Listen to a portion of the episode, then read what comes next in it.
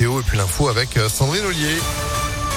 Bonjour Sandrine. Bonjour Phil, bonjour à tous. À la une, le début officiel de la campagne des élections législatives aujourd'hui, un peu moins de deux semaines du premier tour.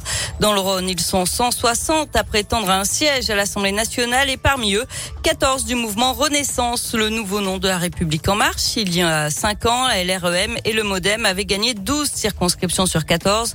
Cette année, l'enjeu est de taille, offrir au président de la République une majorité absolue à l'Assemblée nationale. Euh, Sarah Payon, référente des soutiens du président sur Lyon et candidate, est au micro de Léa Dupérin. Il y a les députés qui rempilent pour un deuxième voire un troisième mandat et puis il y a trois nouveaux, un équilibre entre expérience et renouveau, assure Sarah Payon. Ceux qui ont souhaité se représenter à partir du moment où le travail était fait à l'Assemblée et sur le terrain dans la circonscription, ils ont été reconduits. Et puis pour les nouveaux candidats, on a euh, des étudiants, euh, des personnes plus âgées, des gens euh, qui travaillent dans le secteur des services, on a un agriculteur également. En tout cas, une liste de candidats à l'image des Français. Reste à défendre le bilan du quinquennat passé tout en mettant en avant les priorités de la campagne. Il y a tout un pan de notre programme qu'on n'a pas pu développer et qu'on peut enfin développer auprès de nos concitoyens. Le premier, c'est la planification écologique dont on n'a quasiment pas parlé effectivement pendant l'élection présidentielle. La nomination de la première ministre en est un symbole, mais derrière ces mots, il faut expliquer aux gens ce que ça veut dire, dire que c'est un enjeu majeur et qui va être un indicateur pour toutes les politiques qu'on mènera dans le quinquennat et qui seront euh, évaluées à l'aune de ces questions-là. Une priorité à laquelle la référente LREM à Lyon ajoute le pouvoir d'achat et la sécurité. Et les infos sur les candidats et sur euh, le programme sont à retrouver sur impactfm.fr. Les élections législatives auront lieu les 12 et 19 juin. L'actualité, c'est aussi du nouveau dans les TCL puisque de ce dès, depuis ce matin, vous pouvez payer votre titre de transport par carte bancaire directement sur les bornes des bus et à l'entrée des stations pour les métros et les trams. En cas de contrôle, il vous suffit de présenter la carte qui a servi au paiement. Et puis attention, ce soir, le funiculaire Vieux Lyon-Saint-Just sera arrêté à partir de 22 heures au lieu de minuit. C'est pour une opération de maintenance obligatoire. Des bus relais seront mis en place.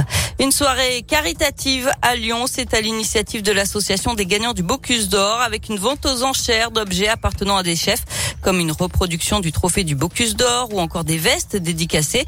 Les fonds récoltés seront reversés à une association qui agit en Ukraine pour servir des repas chauds aux déplacés. La ville de Lyon a annoncé qu'elle remettrait un chèque de 10 000 euros. Ça se passe à partir de 17 heures au restaurant Bulle de Guy Lassosé à Fourvière et c'est uniquement sur invitation. L'Ukraine où s'est rendue ce matin la ministre des Affaires étrangères Catherine Colonna. Elle est allée à Boucha où elle doit rencontrer le maire et le gouverneur. C'est la première visite d'un membre du gouvernement français depuis le début de l'offensive russe le 24 février. Les suites du fiasco au Stade de France, une réunion de crise ce matin au ministère des Sports. La ministre Amélie Oudéa Castera rassemble les acteurs du sport et de la sécurité pour faire le point. La finale de Ligue des Champions euh, samedi à Saint-Denis a été marquée par des débordements, des spectateurs entrés sans billets, des vols, des bousculades. Une réunion qui intervient aussi au lendemain de nouveaux incidents à Saint-Etienne. Les supporters ont envahi la pelouse du stade Geoffroy Guichard au moment de la relégation du club en Ligue 2. Des mortiers d'artifice et des fumigènes ont été tirés en direction des tribunes et du public. Bilan selon la préfecture, 14 blessés légers chez les forces de l'ordre, 17 du côté du supporter et deux joueurs au Serrois touchés. Le foot beaucoup plus festif comme on, comme on l'aime grâce à nos Lyonnaises qui sont sacrées championnes de France pour la 15e fois après leur victoire hier soir à Paris 1 à 0. Par contre, Villefranche ne jouera pas en Ligue 2 la saison prochaine. Les Caladois ont été battus hier à Quevilly, Rouen 2-0. Ils avaient déjà été battus 3 buts à 1 à l'aller. Merci beaucoup Sandrine. L'info continue sur impactfm.fr. Retour de l'actu, ce sera à 16h. Et puis je vous demain matin dès 6h30. À demain, bon après-midi. Ouais, bon après-midi. Météo